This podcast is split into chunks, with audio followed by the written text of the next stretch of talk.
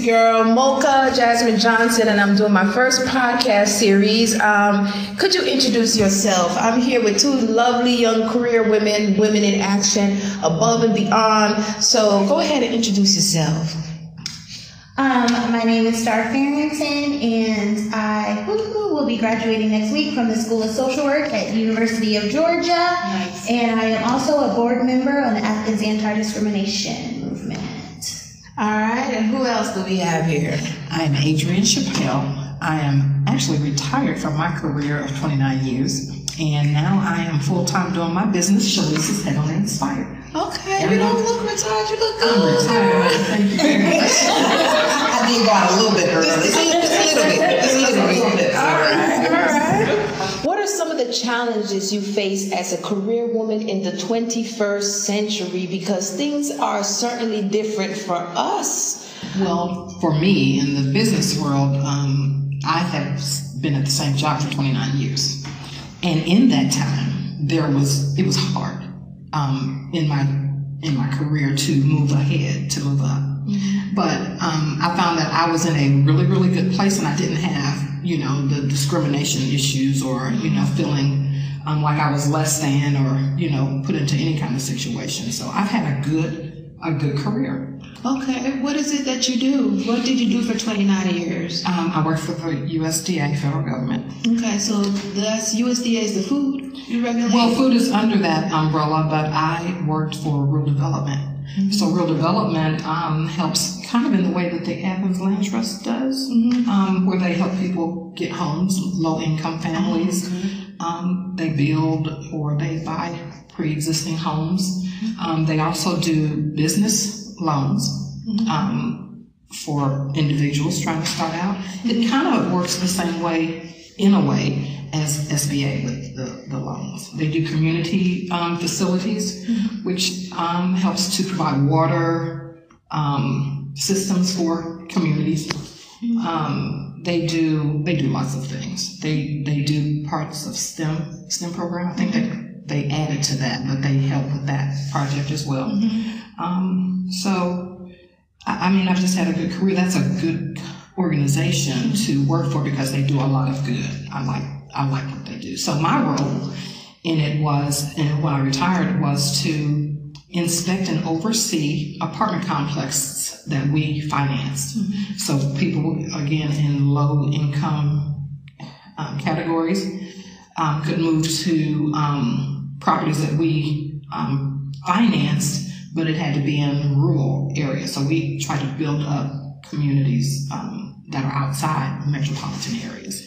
And so I would go and inspect and make sure that the families had decent, safe, and sanitary housing. And so, um, do you have? Did you have to have like a degree in real estate, or you just got into it um, at a young age? How did that go? I wasn't young, in my opinion, young, but I started in 1989, and um, they work in grade levels.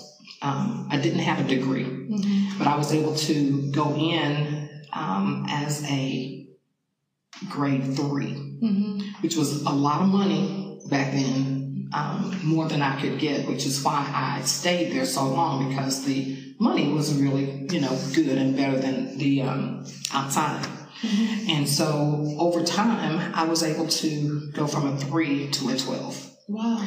And that was significant to a female who didn't have a degree. That's what I was about to say. So, what advice would you give to other women that um, might not have a degree? Because you mm-hmm. know it can be difficult to Yes. move upper Yes. level and Right. move up through the ranks. Right. What advice would you give a, a, a woman out here? You might not have your degree, you have family, you can't go back to school. Right. What would you tell them to kind of do what you did, if possible? Well, I can tell you exactly what I did because it was intentional. I didn't know where I was going to end up, but I knew that I did not want to stay where I was. I, where I started, I started working when I was 12, and I used to cut grass.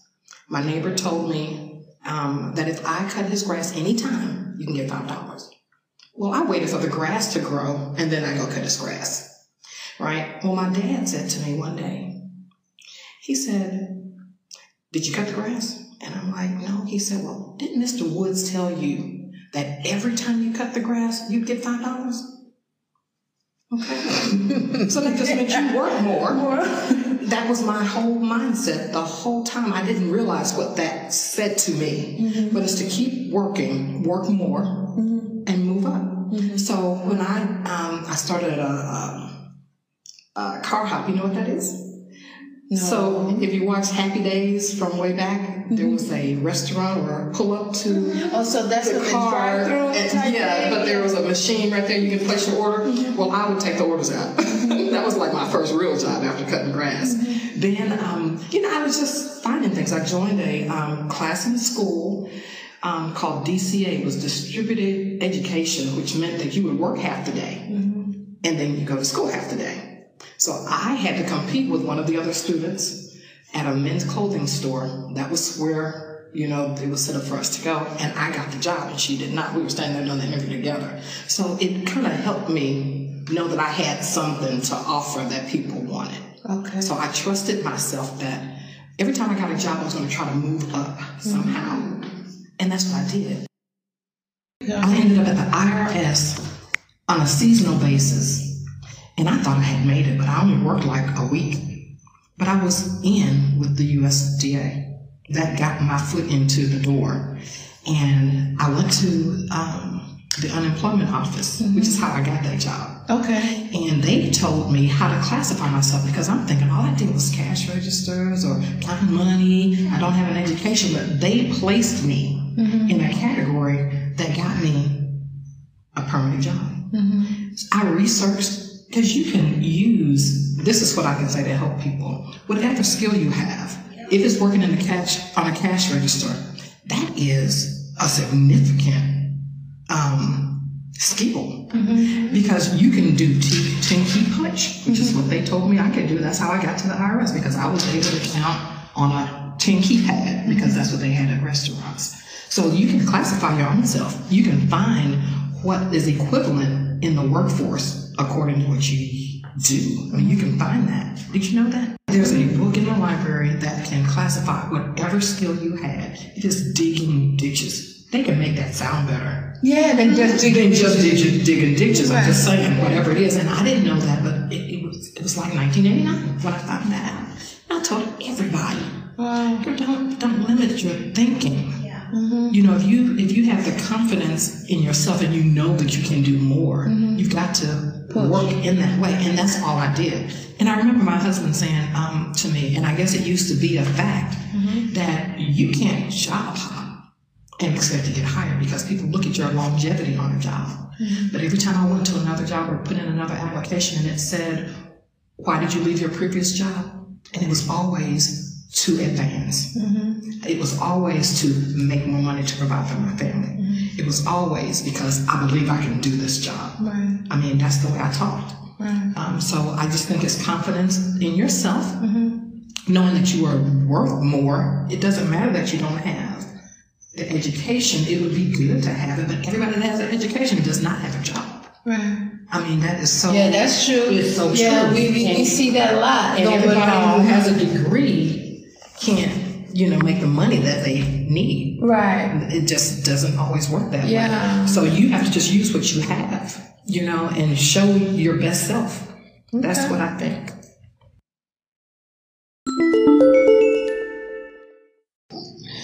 All right, so Star, tell me about yourself, your career, and the challenges you have faced as a career woman and student. Oh. as a student, I was a, a moderator within my program. Okay. Um, so I've been working since I was about 16. Well, I guess you could say 13 because they babysat. I feel like everybody babysat, right? Everybody did that job. So about 16 is my first experience with like being at an actual job, getting an actual little paper check. I think I made like 525 and then it went up to seven something. I don't know. Um, but I've always been an outspoken person, like always. I mean, since birth. I mean, I was four weeks late, and that's you born at 40, and I was at born at 44. Um, so I've always done things the way I saw fit. um, but I don't ever think that I've done and said things to hurt other people. I've always done things to advocate for other people. And the reason I said that I was a martyr within my program, it was just definitely because I saw things instantly that I thought that were very inappropriate and I said them. Okay. Now it made some people cry or whatever, but you know what? It was the truth. Mm-hmm. And a lot of people at the beginning didn't think that it was the truth until recent events started happening within our, well, events always had been happening in our two year program, but things really came to a full head and it was just like, oh, is that what you were saying? Actually, you're not a bad person. You've been mm-hmm. telling the truth the whole entire time. Mm-hmm. Um, I just definitely think that being in a workplace and standing on your truth is sometimes can be very difficult mm-hmm. because there's going to be a lot of people who they don't believe in it, they don't see the vision, or they see things later, and so you're quite frankly ostracized for those things. And I've been through those experiences. I've been through experiences where, you know, like things always come on the back end, very rarely on the front end. I've gotten into it with friends. Um, just a whole host of things because I think that there's a right there's a right and a wrong way to do things, but I definitely know that I'm super grateful for professors that I've had over the last two years, relationships, relationships with you, relationships with other people, um, even within the community, to learn that approach things with curiosity and to filter things out before I say it. Mm. Um, and, now, and, and arguably so, sometimes you do gotta get real cutthroat. Mm-hmm. But then some things you gotta just see, like, all right, where does it stand? But just never using my heart to advocate for others. Mm-hmm. And one of my classmates told me yesterday, which I didn't know, but she said things happen on the back end. She said she was actually grateful that I was a vocal person within our program because even though she's a quiet person, it helped her to advocate for herself mm-hmm. as well as to be able, when she did that and it worked, she was able to help another student. And so she was just saying like, I'm glad you have a loud mouth. Like keep being loud. Because it actually helps us that don't. So let me ask you this, because as a as an activist in the community, that's something you get the name of being a troublemaker. Yes. Um, yes. You feel uncomfortable because you're the one that's speaking out, or you're pointing this out, and people Yeah. are like, "Be quiet." Yeah. That has been a tough place. Like you said, you feel ostracized. You feel like you're the only one on this island. Yeah. How do you? I mean, I think that's a strong character to have, and she's always been one of those one on the organization that she speaks the truth. It's like, oh, or I'll be like, oh, I'm sorry. Maybe not right now because somebody gonna cry. But um, outside of all of that, what advice would you give to others that should speak out, even when um, it's uncomfortable. Because I always say, don't just stand by and watch someone be victimized. You're, you're mm-hmm. part of that mm-hmm. too. And people be like, but I don't know how. Like, how do I speak out because it's uncomfortable? What advice would you give? Oh, I mean, it was. I don't know. I, I always be you. Know your truth. And I feel as though if you're a person who's spiritual, you're a person who taps into your higher power, mm-hmm. tap into that as your audience, not the people around you necessarily. Mm-hmm. Mm-hmm. Because Like it- looking at a blank wall. Yeah. I like that. I like that. I really like I've, that. 'cause I've had to learn that a lot of people are not going to like you because they don't like themselves. Mhm. A lot of people are not going to, a lot of people are not going to say, yeah, show you right, I got your back because you can't have somebody's back if you don't even know where your stance is in life. And the thing is, is if you stand for something, it's that ideal that if you stand for everything, you'll fall for everything. So you have to believe in the things that you are saying. And like I said, with this new approach of being able to still be a loud mouth and be that person to advocate for other people, just know you got people watching you. I never knew I had people watching me until this woman said this to me yesterday. Um, you know, it was very hard. I had to go to therapy Mhm. because I felt like I was not a part of an in group. But what was the Same what was experience. but what but I realized something and I saw a meme today on social media it said before you diagnose yourself as depressed or anxious, just see if you're around a bunch of a-holes. And I just I might be around. Yeah. but I thought to myself, I said, oh my gosh, what a moment of reflection because I've been having a lot of those now. But like, what is that little piece right there? It's like, wait, I went and I was about to be given medication. I was crying, not eating, not sleeping. But the thing is, is I was like, who, who was I around? Who, who was I around? You know, and I, and I think I had a, there was an issue, something went on, and people wanted to, you know, go after a professor's neck. And I said, not on my watch. Mm-hmm. Not on my watch. Next thing you know, was other black students, not on my watch either, not on my watch, not on my watch, not on Speak my up. watch. Speak up. Because and it's, it's- uncomfortable. It, it, you know what? It is very uncomfortable. It it is. is. the most uncomfortable thing ever. I think it is truly uncomfortable. But I think that there's a confidence to the being uncomfortable because you say because you say it. Yeah, And that's your truth. Because everybody's not going to do the snaps, everybody's not going Right, to do the clap, but can you clap for yourself? That was the first time I got home and I said, Well, God, I said something. I mean, it can go this way, it can go that way, but I said it and I prayed about it and I went on head to bed. And next morning I woke up with some text messages, I mean, some emails that were blew my mind because I thought it was going to go the other way. Mm-hmm. Um, I just also think that as being a being a black woman, Mm-hmm. I take pride in being who I am. I try to instill that pride into other women. Um, I try to tell people who they are, but um, not in a way of like you are this person, but try to just give something to somebody else. But you know, it's often when you do have a big mouth, you also don't get that in return a lot. Right. And my professor, I love her so much. She said, Star, when you are a person who sticks your neck out, always know you're gonna get it chopped off repeatedly. Every time you stick it out, just know it's gonna you have the potential to get it chopped off. And so that's why I'm grateful. This has been a tough experience, but more than anything, I have been grateful. I have been grateful to stand up and speak to people at my um, past internship. I think it was a pretty dope experience. And it was a dope experience getting to know a man who lived in the middle of Jim Crow era. I learned so much from him, and I would tell him I learned so much from you. He's like, No, I learned from you. Mm-hmm. That I had to, you know, introspect myself, look at myself, and I said, Well, dang, I was just taking it as at least I get to hear literally how something was, and so by me standing up, I know what exactly I'm standing up for. So it's not, it's not even in the books anymore. It's not mm-hmm. even in the video anymore. This is mm-hmm. literally. And I just think that that's just something we have to do. I don't know what I'm going to be, Mm-hmm. but I know I'm always going to be an advocate. I'm mm-hmm. always going to be a social worker. I'm always going to fight for those who can't fight for themselves. I've been doing it. I will continue to do it. It hurts. It stinks. It's horrible. You second guess yourself. I second. I thought I was the least smartest woman in the whole entire world. I thought to myself, why can't you just shut your mouth?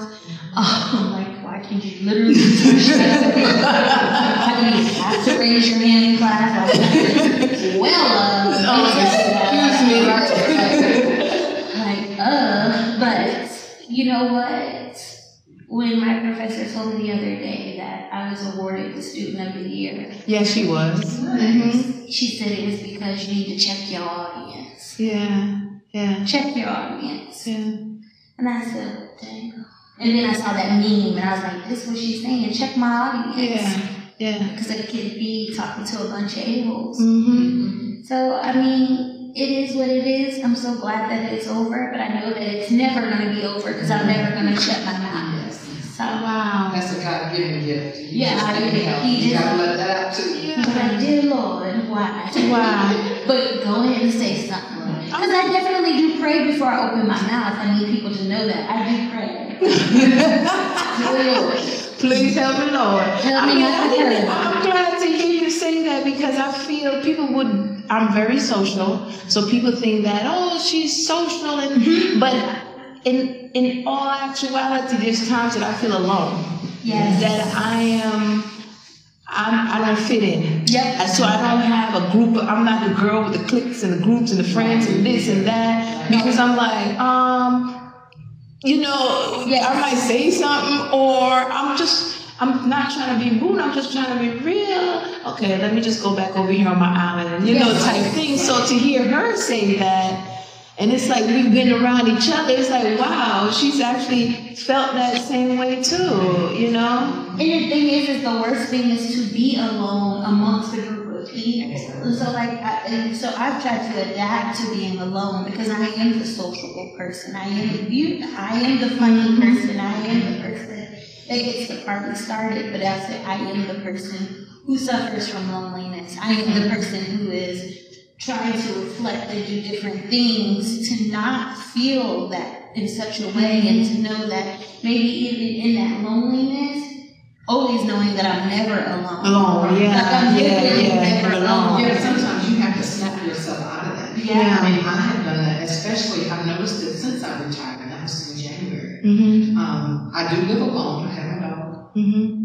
And I talk to people, you know, I do, uh, what I plan to do, but still there's this inner loneliness. Yeah. Mm-hmm. And I don't know what will fulfill it. There's, you know, certain people that affect you differently. So you Mhm. call a certain person that, that may help you just snap out of it and that'll take you Yeah. for a while. Yeah. You know, and I think that is one of my problems that um, I started to regress into myself after I Mhm. retired because I had a plan to do, you know, my business. I really wanted to, to make it grow and do what it does, Mhm. right? But that took me out of seeing people on a regular basis. Yeah. Mm-hmm. And I think that's what triggered that feeling for me to recognize it. Mm-hmm. And one of the reasons that I came here was so I could interact with some people that had something to say.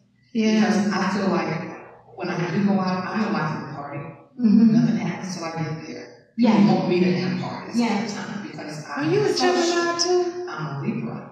You're a Libra, okay. Yeah, and um, and so I I know that I have to create outlets for myself you know, to to combat that lonely feeling because that's all it is. I've changed. Mm-hmm. You've been going through school. Mm-hmm. Things have changed for you. You're about to make another life change. Life changes can bring up certain emotions or feelings that you you know you haven't had before. And so instead of medicating, and going to the doctor, we you know and asking Yeah. I mean there are things that we can do ourselves to to come out of it. Yes. And I have I have learned that. Yeah. So, but everybody I think goes through things. We cover up a lot as women. When you have such a aura around you, how you are immediately up against Goliath. Hmm. When you walk in, it's automatic. The Mhm. way you speak, it's automatic. So my voice, it's automatic. So some people are fired up, they like cling to it, and then also there's people who are. Something my sister has told me, she says, Star, I've always noticed this about you in relationships with people. People always gotta be nasty to you first Before they know you. before they know you. She said, but I'm realizing it's because they're afraid that you won't accept them Hmm. because of who you are and what you present and what you get out. She said, my sister said she hates going places with me. She said she hates going shopping with me. She hates doing anything with me because it's people just attached to me. and she said it's just so annoying. But you know, she's a little sister, but she's saying, and, and she said, you have got to find the joy. Mm-hmm. Joy is the key. Yeah. Find the joy, Joy. in you. Out there in this professional world, do you think that men and women are treated equally? I not like. Do you think that there's still issues in that that women have fought for so much? We can vote, we can do all these things. We get we get paid, we can get certain jobs, but how can we balance that part out? Mm-mm. I don't know how to balance it, but I know in certain situations, it's men over women. Yeah. Like if you go to get your car repaired, that's still a problem. But for jobs, hmm it's turned the other way around, especially for women, because I think the society in general fears our women.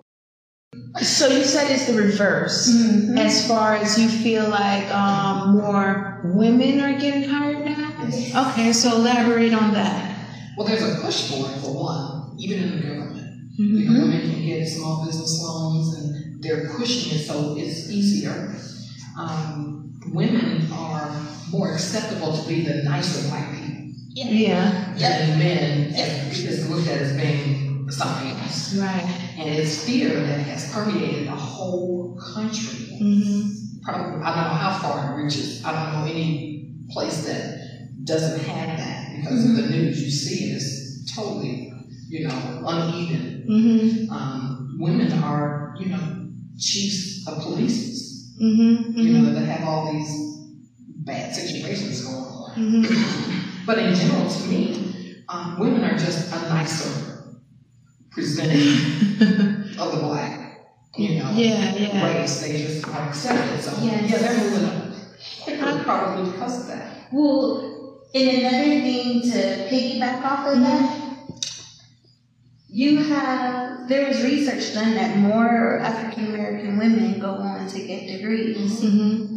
Well, we also know why they need to get a degree because we have a high rate of our men. who- Where are they? They're incarcerated. That's right. Black women are black women are the ones who are in charge of families. There is more matriarchs than there will ever be patriarchs in the black community. Right. So a lot of things ride on us. So black women are having to take care of their aging parents. They're having to take care of their cousin Pookie's kids. They're having to take care of their brother's kids. They're having to take It's a lot. and that's how there is this reverse. But then the thing is, is the women in the court, black women in the corporate world are having to kind of, in a lot of ways, dumb themselves down Mm-hmm. to become more palatable for the people that they are working for. So you can be cutthroat and you can be that CEO, you can be that chief of police, you can be that, but you still have a role that you must play. And I think that for a lot of women, I think of myself, and people often told me they could see me in charge of things. Mm-hmm. But people know, of course, I have things to learn. But those are the things that I would have to learn in order to keep charge. Mm-hmm. Um, but I think that there is this, again, this role, this idea of who they are. And typically, those are also still women who are not married. Or they are women too. who are married outside of their race. I've had it said, I mean, how many degrees are you going to get? Is it going to keep you warm?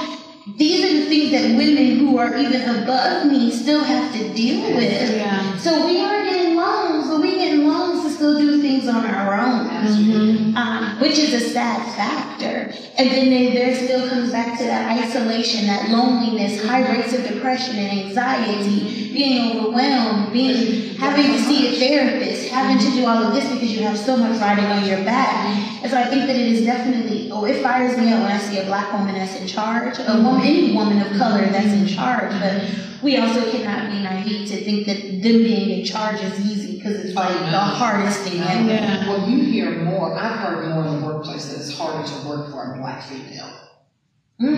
Yeah, I've heard And that. it's probably because heard of the that. pressure. We're not, that's not really our role. I'm not saying that we cannot do it, but Right. by nature.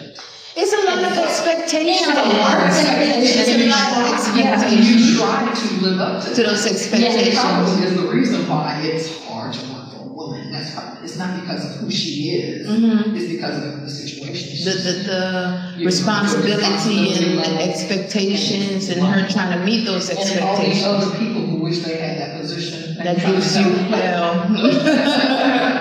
I'm just saying. No, because that, that makes me think of when I was a juvenile probation officer and I had a caseload. My caseload at the time I was maybe having 20 something children. Those were my babies, though. Those were my babies. And I had a coworker who could never understand why I always had something going on. Mm-hmm.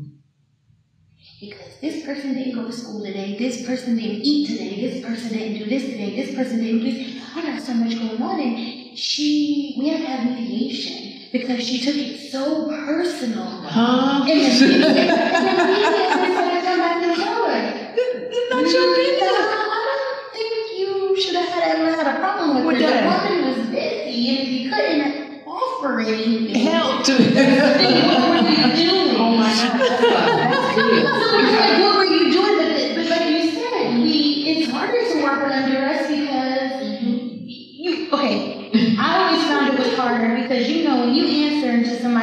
look like us. Mm, they're going to send me, they're gonna send an email one way. You're going to give them an answer. They're going to send it a second way. You're going to give them, you're going to give them another answer. They're going to send it a third way. And then you're going to be like, what did I just say?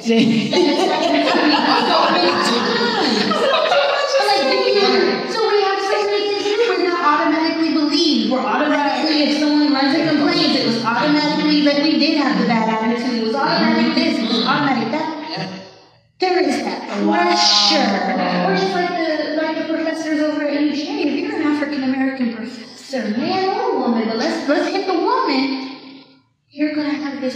Overarching thing that you don't know a damn thing you're talking about. And my professors have doctorates. And you Some more higher than some. people, people who are making good money, because we Google them, people making good money, people doing good research, people doing things out in the community, and it's, she doesn't know. She, she gave me this grade. She could never give you a grade. That's what you earn. Right, right, right, right. So right. see, it's just so many different things, and, and, and, it's the history on campus that typically African American professors do get lower mm-hmm. evaluation scores because of who is evaluating them. Mm-hmm. So the thing is, is when we, like TD Jakes always say, new levels, new devils. Uh, yeah. And so it matter how far we go. So one day I LCSW, may have a doctorate, may have whatever, but there's always going to be new devils every Yeah. Because our But mobility is different. They just hate They it. because you have made it to Yeah. somewhere they have not gotten. Yeah. But it's, just tough to tough. say, hate on me, ain't? Yeah, it's tough I because had even a with myself. tell me Uh huh. in, in my um, agency Mm-hmm. when I was promoted, oh, they gave you that job, didn't they? They mm. you do that job was yours before. I applied for that job.